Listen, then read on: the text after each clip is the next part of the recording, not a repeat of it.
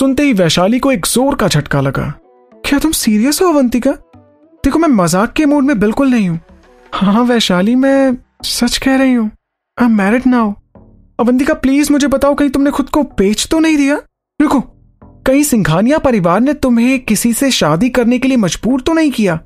सच सच बताओ, अवंतिका, क्योंकि मेरे पास उन कमीनों को बर्बाद करने के लिए बहुत कुछ है। अवंतिका ने वैशाली को इतने गुस्से में देखकर कहा देखो, तुम जानती हो कि मेरी आंटी भी मुझे शादी करने के लिए मजबूर नहीं कर सकती हैं, क्योंकि मेरी दादी कभी ऐसा होने ही नहीं देंगी। वैशाली ने एक राहत की सांस ली। लेकिन फिर तुमने किससे शादी की? वैशाली सोच सोच कर परेशान हो रही थी कि अगर अवंतिका ने सिंघानिया परिवार द्वारा सुझाए गए उस आदमी से शादी नहीं की है तो आखिर वो कौन हो सकता है? इसके बाद उसने मन ही मन में अपने सभी देवताओं से प्रार्थना की कि कहीं अवंतिका ने खुद को किसी अमीर आदमी को ना बेच दिया हो। देखो, वैशाली, मैं तुम्हें साफ़ साफ़ बता दूँ अर्जुन अग्रवाल मेरे पति हैं। कुछ सेकंड के बाद वैशाली हंसने लगी। क्या? तुम्हारा मतलब अग्रवाल ग्रुप ऑफ़ कंपनी के प्रेसिडेंट अर्जुन अग्रवाल?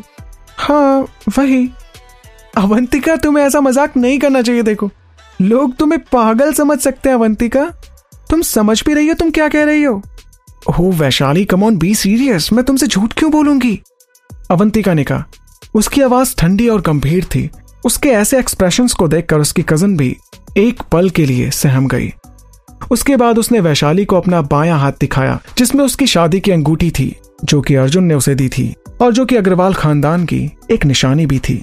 इस अंगूठी में कोई कीमती पत्थर नहीं था, ना ही ना ही ये उन रिंगों जितनी बड़ी थी जो राजनेताओं और सोशलिस्ट लोगों की पत्नियों द्वारा पहनी जाती है, लेकिन ये अग्रवाल खानदान की निशानी मानी जाती थी। वाओ अवंतिका, तुमने तो सच में उससे शादी कर ली है। मैं कभी तुम्हारे बारे में सोच भी नहीं सकती थी कि तुम इतनी आगे निकल जाओगी। और तुम ऐसे इंसान के साथ शादी करोगी। हाँ वैशाली, ये सच है। वैशाली को ठीक होने में एक पल लगा। उसने एक गहरी सांस ली और ध्यान से अपनी कज़न को देखने लगी। उसे अभी भी विश्वास नहीं हो रहा था कि वो सच बोल रही है। वो जल्दी से कंक्लूजन पर कूदना नहीं चाहती थी। ज़रूर अवंतिका के पास अर्जुन से शादी करने का कोई अच्छा कारण होगा। इसलिए शायद उसने अर्जुन अग्रवाल से शादी की। अगर वैशाली ने अर्जुन से सच में शादी की है तो उसके लिए सभी इनविटेशन और रिक्वेस्ट को रिजेक्ट करना आसान होगा, जो सिंघानिया परिवार उसे दे रहा था। अवंतिका अर्जुन के साथ रहने से प्रोटेक्ट भी होगी और खुश भी होगी। अर्जुन अग्रवाल एक सीरियस आदमी के रूप में जाना जाता है। इधर अर्जुन के सेक्रेटरी अक्षय ने जब अपने मालिक को उनके घर से पिक किया था तो उसे उम्मीद नहीं थी कि वो अर्जुन को एक लड़की की बाहों में इस तरीके से देखेगा, जबकि वो जानता था कि वो अवंतिका है। ये वही लड़की थी, जिसकी शुक्रवार रात से जाँच चल रही थी, जिसे कि सिंघानिया परिवार की पोती माना जाता है। अग्रवाल परिवार के स्वामित्व वाली गगनचुंबी इमारत में अपने मालिक को ले जाते हुए अक्षय ने कार को अंदर पार्किंग पर लगा दिया। उसके लंबे पैरों ने अर्जुन के पीछे बढ़ने की कोशिश की, क्योंकि वो आगे प्राइवेट लिफ्ट की तरफ़ बढ़ रहा था। उसे अपने मालिक के बारे में यह सोचते हुए ताज्जुब हो रहा था कि उसने सिंघानिया परिवार की पोती से शादी की है। क्या उसे पता नहीं है कि अग्रवाल खानदान का सिंघानिया परिवार के साथ छत्तीस का आंकड़ा है?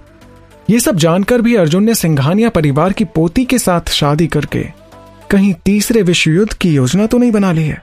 अक्षय जानता था कि अवंतिका सिंघानिया परिवार की चौथी पीढ़ी की इकलौती बेटी है। रवीना सिंघानिया एक अमीर बाप की बेटी थी। जो अपने ही परिवार से बाहर थी। जब वो ज़िंदा थी तो उसे बदनाम किया गया, गलत समझा गया और हाशिए पर डाल दिया गया। वो अपने परिवार के लिए कलंक थी।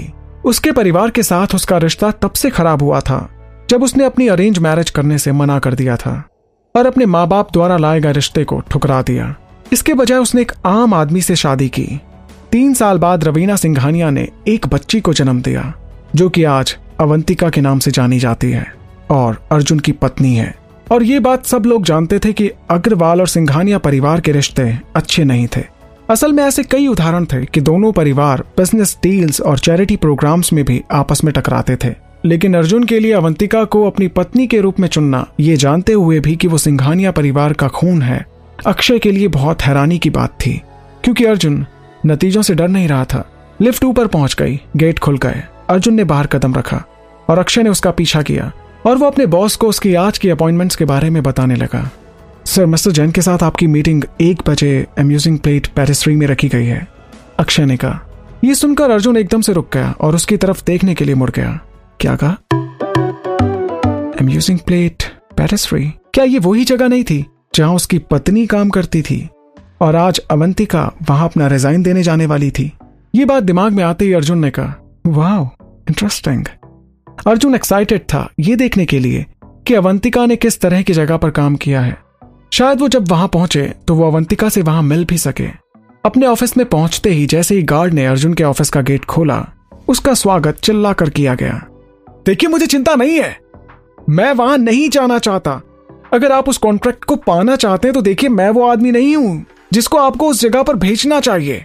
ये एक तेज, बहुत गुस्से वाली और एक जानी पहचानी आवाज़ थी। देखो, तुम्हारा भाई अभी अपनी छुट्टियों से वापस आया है। क्या तुम सच में उसे वापस दूर भेजना चाहते हो? एक कर्कश आवाज़ वापस बोली। ये उसके लिए साफ़ था कि अर्जुन के पापा और उसके भाई फिर से आपस में बहस कर रहे थे। प्लीज़ इतनी ज़ोर से मत बोलिए। अर्जुन ने ऑफ़िस में आते हुए शिकायत की और वो अपनी टेबल की तरफ़ चला गया और अपने लैपटॉप को अपनी सीट पर रख दिया। अब आप दोनों किस बारे में बहस कर रहे हैं? ओह, अर्जुन, तुम्हारी छुट्टियाँ कैसे रही बेटा? अर्जुन के पापा ने उसके सवाल को नजरअंदाज करते हुए पूछा। अर्जुन ने शर्माते हुए अपना लैपटॉप चालू कर दिया। वो उन्हें ये नहीं बताना चाहता था कि वो क्रूज से वापस आते ही अवंतिका से मिला और उसने उससे शादी भी कर ली है। देखो बेटा, तुम्हें आराम करने की ज़रूरत है। तुम्हें आज काम पर नहीं आना चाहिए था। तुम पहले से ही बहुत काम करते हो। देखो, अगर तुम ऐसे ही काम में बिज़ी रहोगे तो तुम अपने लिए लड़की कैसे ढूंढोगे बेटा? उसके बाप को अभी भी अर्जुन की शादी की चिंता थी। लेकिन वो नहीं जानता था कि वो ऑलरेडी अवंतिका से शादी कर चुका है। तो ऐसी कंडीशन में वो क्यों किसी दूसरी लड़की को ढूंढेगा? ये काफ़ी ज़्यादा होगा कि अगर वो अपने परिवार को कहे कि वो उसे अकेला छोड़ दें और वो जो चाहे, जैसे चाहे, उसे उसकी ज़िंदगी जीने दें। अपनी डेस्क पर अपने लैपटॉप को सेट करने के बाद अर्जुन ने उनकी बात को नजरअंदाज करते हुए फिर से काम करना शुरू कर दिया। बहुत सारा कागज़ी काम था और पढ़ने और एनालिसिस करने के लिए काफ़ी प्रपोजल थे। वो निश्चित नहीं था। हालाँकि अपूर्व ने अपना काम किया था, लेकिन वो अपूर्व को जानता था कि वो कैसे अपना काम करता है। इसलिए उसने हर एक पेपर को फिर से चेक किया। उसके पास काम करने के लिए अभी भी तीन घंटे थे। इससे पहले अगर अवंतिका अभी भी वहाँ थी तो वो अपनी पत्नी को देख सकता था। अपने पापा और अपने भाई की बहस को इग्नोर करते हुए अर्जुन ने अपने काम पर फोकस करना शुरू किया। उसकी उंगलियाँ उसके कीबोर्ड पर चल रही थीं। उसकी आँखें उसकी डेस्क पर रखे डॉक्यूमेंट्स को देख रही थीं। इसके बाद उसके डैड ने अर्जुन से कहा, अर्जुन यार, तुम ही अपने भाई को समझाओ। तुम्हारा भाई सिटी एच में नहीं जाना चाहता है। क्या तुम वहाँ जाकर क्लाइंट से मिलना चाहोगे? उसके पापा ने पूछा। ओह तो आप दोनों एक बिज़नेस ट्रिप के बारे में फिर से बहस कर रहे हैं। खैर, अर्जुन समझ सकता था कि अपूर्व वहाँ क्यों नहीं जाना चाहता। सिटी एच का मौसम कुछ गर्म और नम था। हर किसी को उम्मीद करनी चाहिए, क्योंकि ये एक लोकप्रिय समुद्र तट और टूरिस्ट प्लेस था। अपने पापा की बात सुनकर अर्जुन मन ही मन में सोच रहा था कि क्या अवंतिका उसके साथ किसी ऐसी बिज़नेस ट्रिप पर जाने का मन बनाएगी। इधर अपनी कज़न को सब कुछ सच सच बताने के बाद अवंतिका ने अपने ऑफ़िस में जाने का निश्चय किया। इसके बाद अवंतिका वैशाली को लेकर अपने पुराने ऑफ़िस में चली गई। उसने महसूस किया कि उसका ऑफ़िस अब भी बिल्कुल वैसा ही था। वहाँ कुछ भी नहीं बदला था। म्यूजिंग ये वाकई में धरती पर नर्क का टुकड़ा है। अवंतिका के ऑफ़िस का नाम अम्यूजिंग प्लेट था। ऑफ़िस की डेकोरेशन काफ़ी अच्छी थी। यहाँ पे स्वादिष्ट पेस्ट्री और डेजर्ट थे। लेकिन एम्प्लॉयज़ ज़्यादा मेहनत और कम सैलरी की वजह से हमेशा परेशान रहते थे। इसलिए उन्हें ये जगह किसी नर्क से कम नहीं लगती थी। यहाँ तक कि जो टिप्स उन्हें अच्छे ग्राहकों द्वारा दी जाती थी, उन पर भी उनका कोई हक नहीं होता था। ओ अवंतिका, तुम आ गई? अवंतिका के सहकर्मी में से एक ने उसे ग्रीट किया। उसने बस अपना सिर हिलाया और वैशाली के साथ अंदर चली गई। उसके सहकर्मी थोड़े जिज्ञासु थे। उन्हें पता था कि अंदर कुछ होने वाला है और वो वो इसे हवा में महसूस कर सकते थे। वे बाहर लगी खिड़की से अंदर का सीन देख सकते थे कि उसने क्या ऑर्डर किया। अवंतिका ने अपनी कज़न को मेन्यू कार्ड पास किया और परिचित स्टाइल में डेजर्ट लिस्ट को देखा।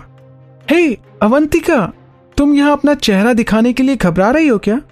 प्रिया सिन्हा उनकी टेबल के पास आई और उसकी आँखों में अवंतिका के लिए गुस्सा था। उधर मैडम रीना गुस्से में फफक रही थी क्योंकि अवंतिका ने बिना किसी इंफॉर्मेशन के एक हफ़्ते की छुट्टी ली थी।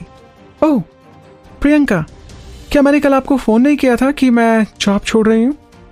तो क्या आप इस तरह अपने कस्टमर को ट्रीट करते? हैं अवंतिका ने गुस्से में उस पर चिल्लाते हुए कहा। अवंतिका ने मेन्यू कार्ड से अपनी नज़रें हटाए बिना उसे जवाब दिया। प्रियंका सिन्हा, अवंतिका के एक्स बॉयफ्रेंड रोहन की माँ थी, और वो सोच रही थी कि वो फिर से अवंतिका को उसी तरह रोन सकती है, जैसा कि उसके बेटे रोहन ने उसके साथ किया। लेकिन अब अवंतिका पूरी तरीके से बदल गई थी, और अब वो किसी की बकवास नहीं सुनने वाली थी, और ना ही किसी को छोड़ने वाली थी। क्या कहा तुमने? क्या तुम्हें अपने बड़ों से इस तरह बात करनी चाहिए? मैं तुम्हारी माँ की तरह हूँ। तुम बहुत गंदी लड़की हो। प्रियंका सिन्हा भी पीछे नहीं हटने वाली थी। वो कोई मौका नहीं छोड़ना चाहती थी अवंतिका को नीचा दिखाने का। अवंतिका की कज़न वैशाली ये सब कुछ सुन रही थी, लेकिन वो जानती थी कि अवंतिका की खुद की लड़ाई है, और वो चाहती थी कि अवंतिका ही इसे लड़े। इसके बाद प्रियंका सिन्हा ने एक बार फिर से अवंतिका पर ताना मारा। उसने कहा, अगर ये मेरे बेटे के लिए नहीं होता ना तो मैं इसी जगह तुम्हें लात मार के बाहर फेंक देती। और वो गुस्से से अवंतिका की ओर देखने लगी। क्यों होता कैसे होता है जानू ना इश्क विश्क प्यार प्यार लफ्जों में कहा।